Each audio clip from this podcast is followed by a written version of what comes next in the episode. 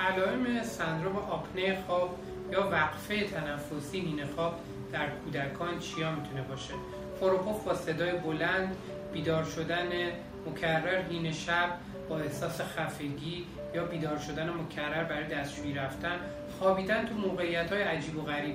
مثلا بچه گردنش رو خیلی می‌کشه و اینجوری میخوابه در طول شب.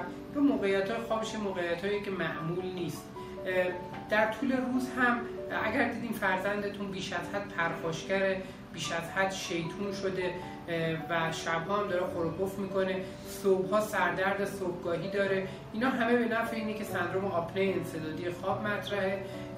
صحبت کردن از داخل بینی هم باز به نفع اینه که راه هوایی باریکه و صحبت کردن هم تغییر می‌کنه. همه اینا نیازمند ارزیابی طبی و مراجعه به یه متخصص اختلالات خوابه برای ارزیابی آپنه انسدادی خواب.